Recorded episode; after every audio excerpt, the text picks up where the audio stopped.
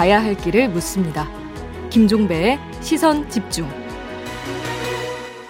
네, 국민의힘 얘기를 좀 해보겠습니다. 이준석 대표 징계 결정이 내려졌고요. 국민의힘은 권성동 직무대행 체제로 정비를 했습니다. 이후 국민의힘은 어떤 길을 걸어가게 될지가 궁금한데요. 이분 연결해서 같이 이야기 나눠보겠습니다. 나경원 전 원내대표 전화 연결돼 있습니다. 나오 계시죠? 네, 안녕하세요. 네, 안녕하세요. 최근에 사회복지학 명예박사학위를 받으셨더라고요. 일단 아유 부끄럽습니다. 네, 축하드리고 네. 이 이야기와 함께 지금 따라붙고 있는 뉴스가 보건복지부 장관에 지명될지도 모른다는 뉴스가 계속 나오고 있던데 그래서 그냥 아유. 이렇게 여쭤볼게요. 혹시 임사검증 동의서 사인해달라는 요청이 있었습니까? 어, 그 인사검증 동의서는요 음. 정권 초기에 많은 분들한테 사인을 받습니다. 아, 혹시 그러면 그, 뭐 그런 거는 그 그게 이제 뭐 지금의 인사 관련되는 것은 아니라고 보고요. 아무튼 그러면 대표님도 사인을 하시건 하셨네.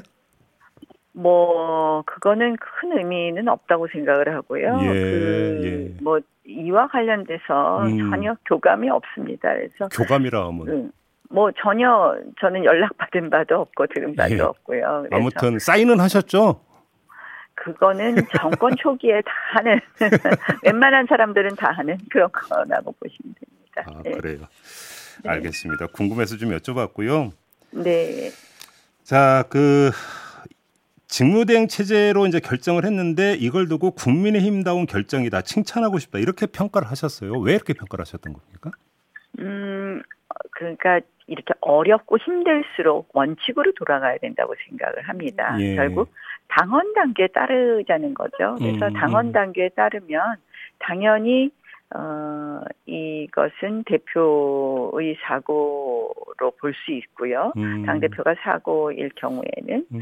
어, 한마디로 원내대표가 대행하게 되어 있거든요. 그렇죠. 그래서 음. 조기 전당대회 이야기가 이름 나오기도 하고 또 그런 이야기가 나오는 어떤 논거도 음. 이해가 안 되는 바는 아니지만 음. 이 징계 자체가 6개월이기 때문에 네. 어, 징계의 의미는 6개월 이후에는 다시 당원권이 회복이 되고 이준석 대표가 다시 당 대표로 돌아올 수 있다는 것이거든요. 음, 음. 그렇죠. 그래서 예, 그래서 이걸 그냥 대행 체제로 일단 가는 것이 맞다 음. 보고 있습니다. 대표님께서 네. 이제 그 이준석 대표가 6개월 뒤에 돌아올 수 있다 당원 당규상에 따르면 이런 말씀을 네. 주셨는데 네. 그건 당원 당규상 그렇고 현실적으로 돌아올 수 있을까요? 어떻게 전망하세요? 글쎄 그건 뭐 이 대표 본인의 판단이 어떠냐일 음. 수도 있고요. 네. 또 앞으로 뭐 여러 가지 수사 상황이나 이런 것과 관련해서 그렇죠. 또뭐 뭐 여러 가지 판단들이 있을 수 있겠죠. 근데 음, 이제 음.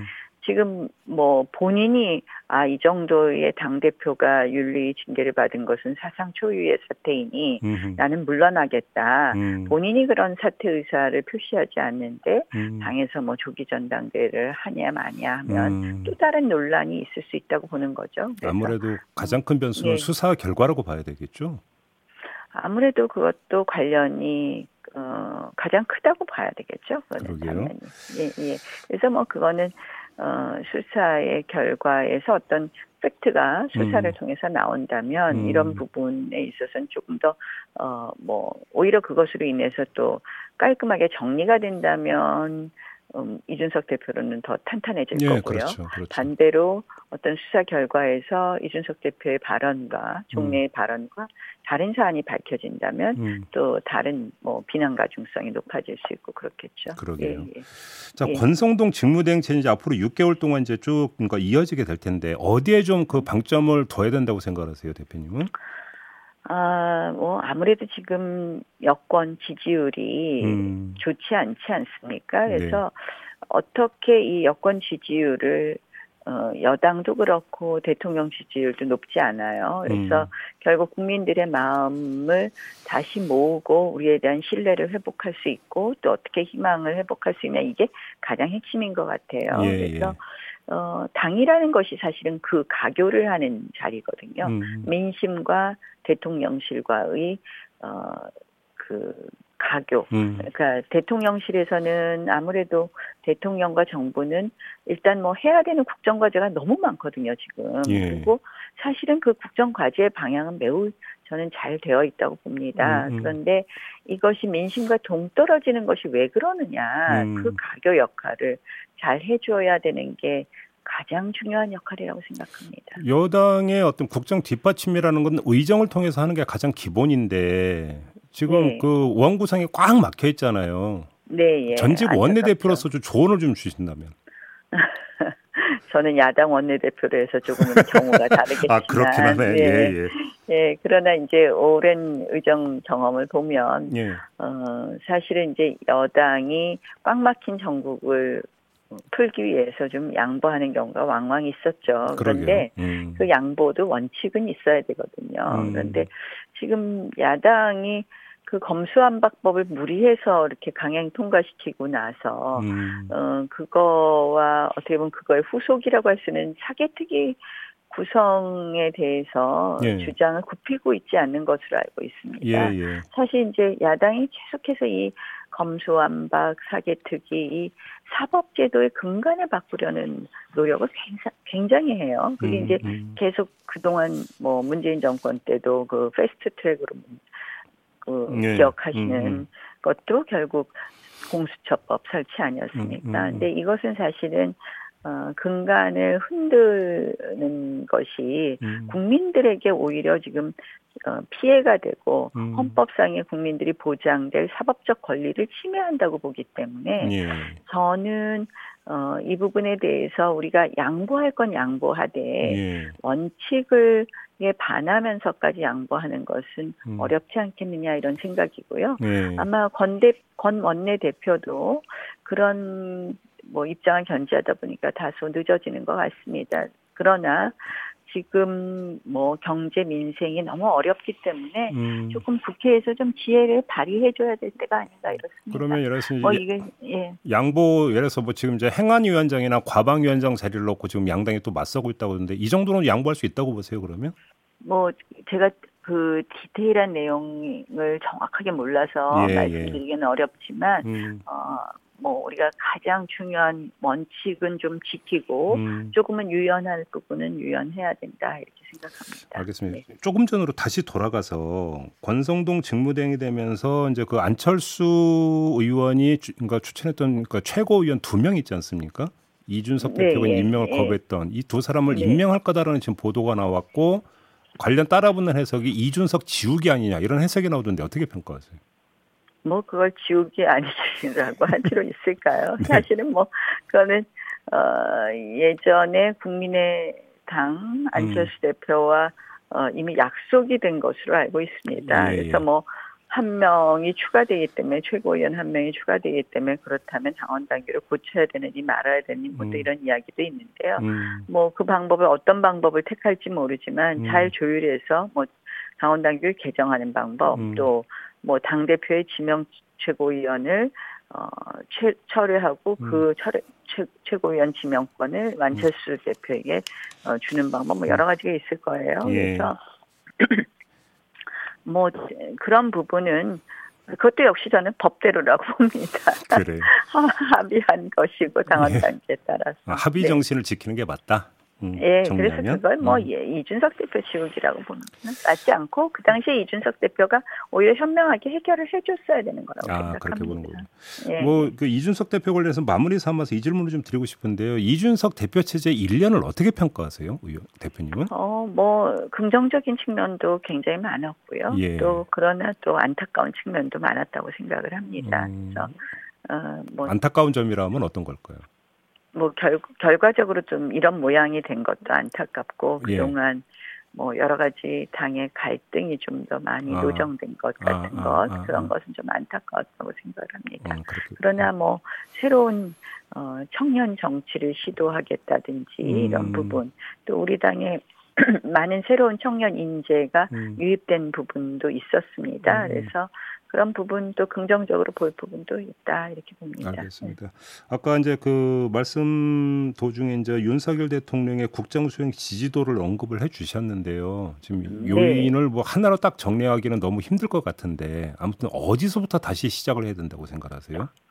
아, 참 이제 어떻게 하면 이 국정 지지도를 다시 반등하느냐가 제일 정말 고민의 지점인 것 같습니다. 네. 어, 사실은 대통령께서 생각하시는 국정 철학이나 방향이 정말 맞다고 생각한 건 제가 뭐 다보스 포럼 같은 데 가서도 참석을 해보면 음. 와 이렇게 세계가 뭐 우크라이나 사태나 이런 것으로 인해서 경제 안보가 강조되는 이 시기에 음. 우리의 외교 안보 기조가 바뀌지 않았으면 어떻게 됐을까 하는 음. 아주 걱정이 되더라고요. 음. 정말 대한민국은 구군이 있는 나라다 이런 음. 생각을 했습니다. 네, 네.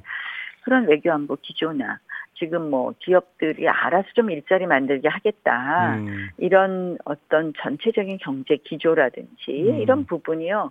지금 사실은 경제 위기라든지 안보 위기에서 너무나 뭐 바른 스탠스라고 생각을 해요. 음. 근데 그것이 국민들께 진심이 잘 전달 안 되고, 음. 그다음에 국정과제 수행이 좀 힘있게 안 되는 이유는 음. 역시 뭐 어, 굉장히 활발하게 도어 스태핑이나 화, 소통을 하시지만 음. 그 진심이 전달되지 않는 이유에 대해서 좀 더 고민해야 될 부분이 있고 예. 또 하나는 어, 또 야당의 협조 문제도 또 있다고 생각을 합니다. 음, 음. 그래서 어, 뭐 국정을 힘있게 일하려면 이 우리가 저 장관 가지고만 일을 하는 게 아니잖아요. 그렇죠. 많은 기관과 음, 음. 이런 어, 기관도 같이 같은 방향으로 일을 해야 되는데 정말 이 알박기가 좀 심하게 심하더라고요. 제가 요새 들어보니까. 네. 뭐, 자리 알박기 있죠. 음. 또, 아이고, 검수완박법 같이 그렇게 입법으로 알박기 해놨죠. 음. 뭐, 지난 정권 때 이미 제도로 알박기 해놨죠. 음. 그러니까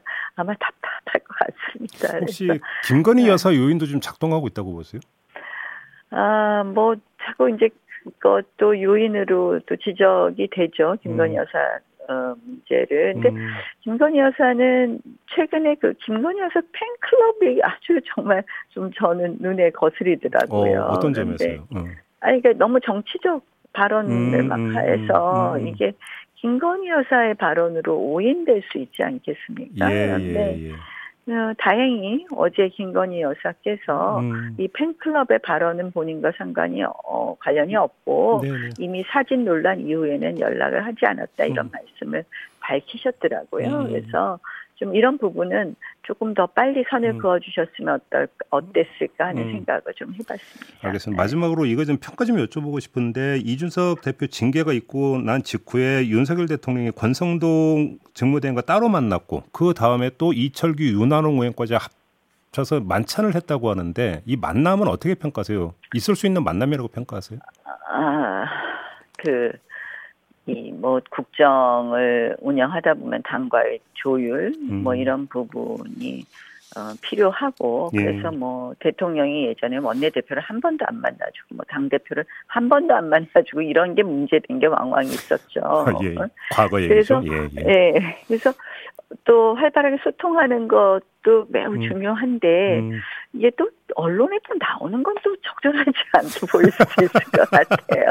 아, 이거 어디서 그러니까, 올라왔을 거예요, 그러면 진짜. 어, 그러니까 이제 음. 저는 대통령께서 또 자문도 구하셔야 되잖아요. 예. 결국 여의도 정치가 중요하니까 이제 음. 편하게 그동안 같이 일했던 소위 이제 아 윤핵관이라는 너무 부정적인 단어로 음. 씌워져 있긴 하지만 음. 그분들과 소통할 수밖에 없겠죠. 그래서 음. 아, 뭐 소통 안 하시는 것보다는 하시는 게 나은데 네. 아, 이런 게 언론에 보도는 안 돼야 된다는 생각이 듭니다. 알겠습니다. 자 네. 오늘 말씀 여기까지 드려야 될 것 같네요. 고맙습니다. 네, 고맙습니다. 네, 지금까지 나경원 전 원내대표와 함께했습니다.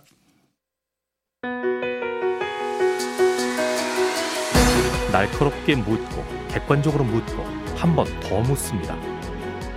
김종배의 시선 집중. 네.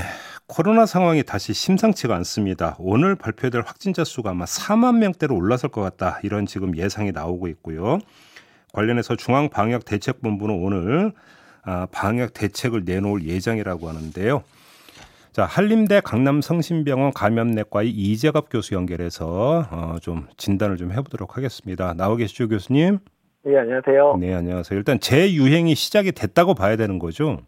예, 뭐 시작이 된 것 같고 오늘 4만 명 넘은 것 같고요. 예. 그래서 일단 이제 BA5의 영향에 의한 재유행이 시작됐다 이렇게 규정해도 될것 같습니다. 근데 전문가들은 이제 찬바람 불면이라고 이제 제가 들었던 것 같은데 이 한여름 이렇게 재유행이 시작되는 특별한 이유가 있는 걸까요? 일단은 BA5의 영향이 매우 큰 거로 보이고요. 예. 비율이 올라가면서 전반적인 유행을 키우고 있는 상황이고 또 음. 올해 유독 지금 6월부터 매우 더웠잖아요. 예. 그러면서 실내 활동이 늘어나는 점들 그리고 최근 들어서 이제 외국과 외국 상황도 안정되고 우리나라 상황이 안정되다 보니까 외국 여행객도 많이 늘었는데 음. 외국 여행객들이 감염돼서 들어오는 사람들이 상당히 많아졌거든요. 아. 이런 부분이 영향을 주고 있는 것 같습니다. 지금 말씀하신 BA5 있잖아요. 이게 네. 오미크론 하위 변이라면서요. 예. 어떤 겁니까 이게?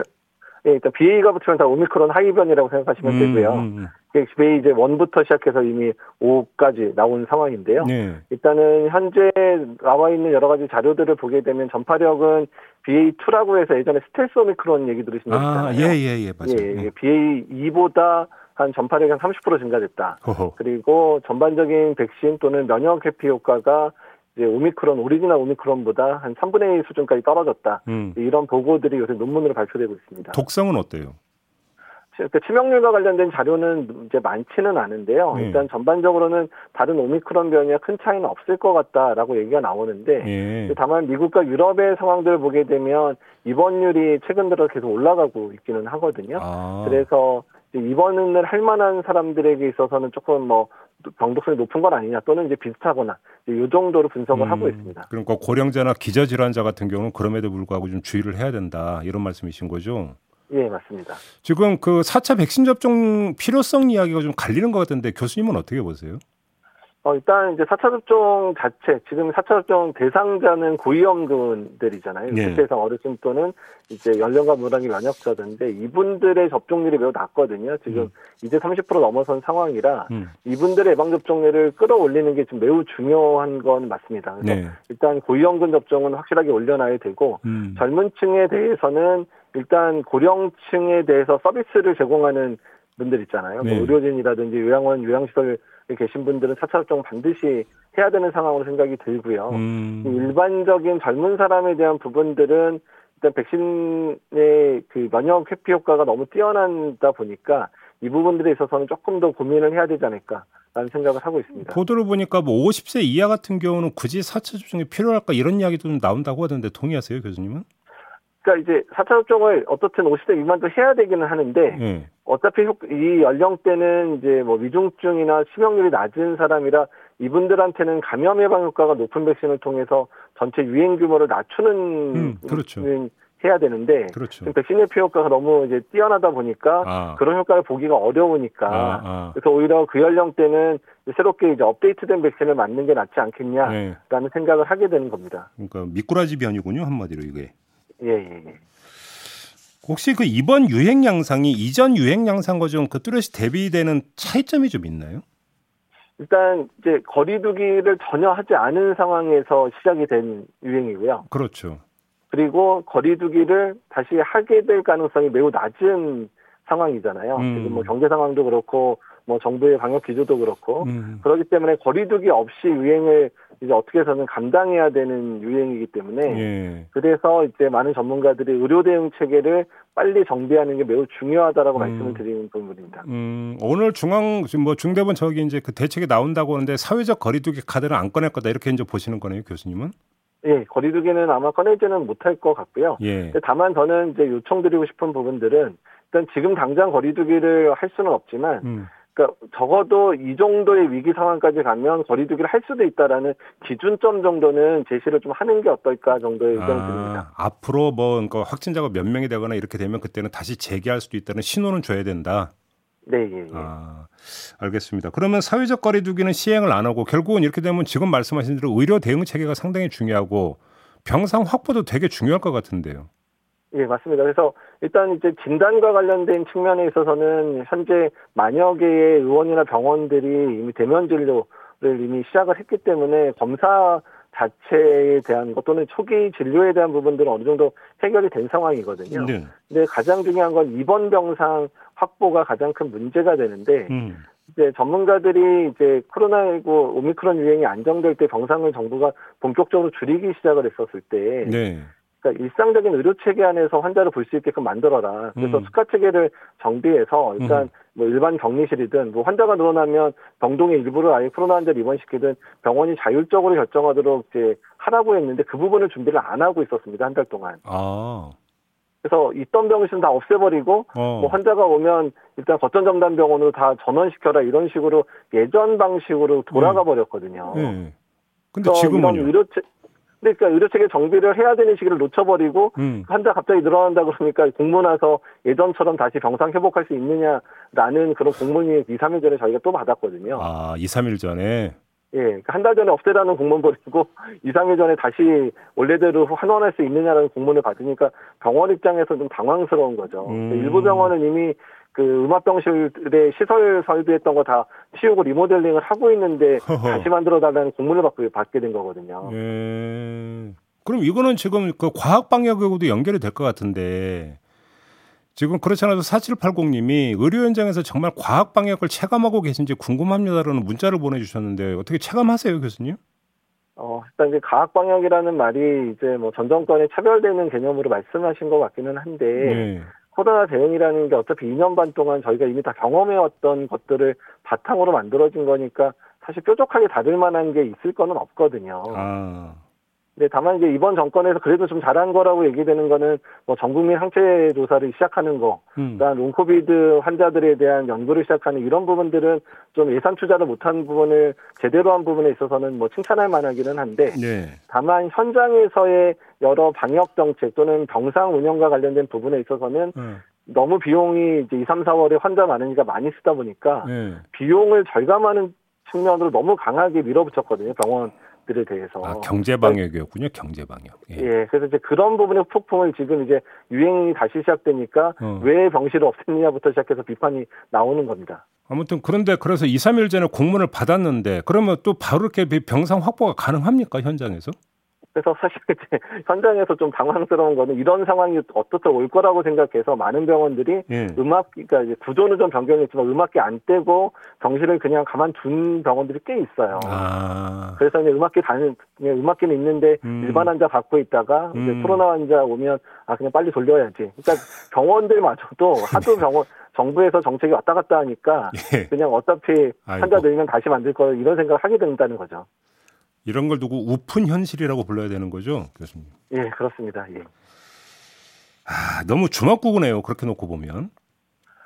그러니까 이제 뭐 이해는 합니다. 그러니까 경제 상황이 매우 나빠졌잖아요. 예. 그래서 방역에 드는 비용을 좀 줄여서 경제 회복에 써야 된다는 생각을 하신 것 같긴 한데 음. 근데 방역이 잘 되지 않으면 경제 상황 더 악화될 수도 그러니까. 있는 부분이라 예. 그런 부분 결정을 좀 이제 이렇게 끌고 온 거는 매우 아쉽다고 보는 거죠. 알겠습니다. 아무튼 오늘 이제 뭐 그 새롭게 이제 발표될 새 방역 대책에 이 내용을 꼭 담게 된다는 거 하는 게 있다면 어떤 걸까요?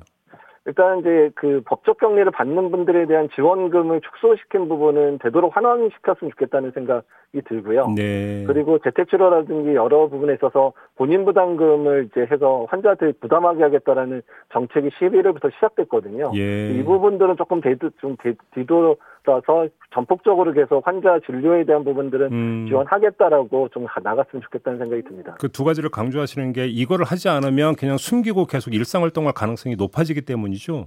예, 또 그렇게 되면 유행을 촉진시키는 음. 계기가 되기 때문에 그러니까. 그래서 어떤 이런 지원책은 계속해서 음. 하는 게 좋겠다고 생각을 하는 겁니다. 알겠습니다. 자, 오늘 말씀 여기까지 들을게요. 고맙습니다, 교수님. 네, 감사합니다. 네, 이재가 한림대 강남성심병원 강윤내과 교수였습니다.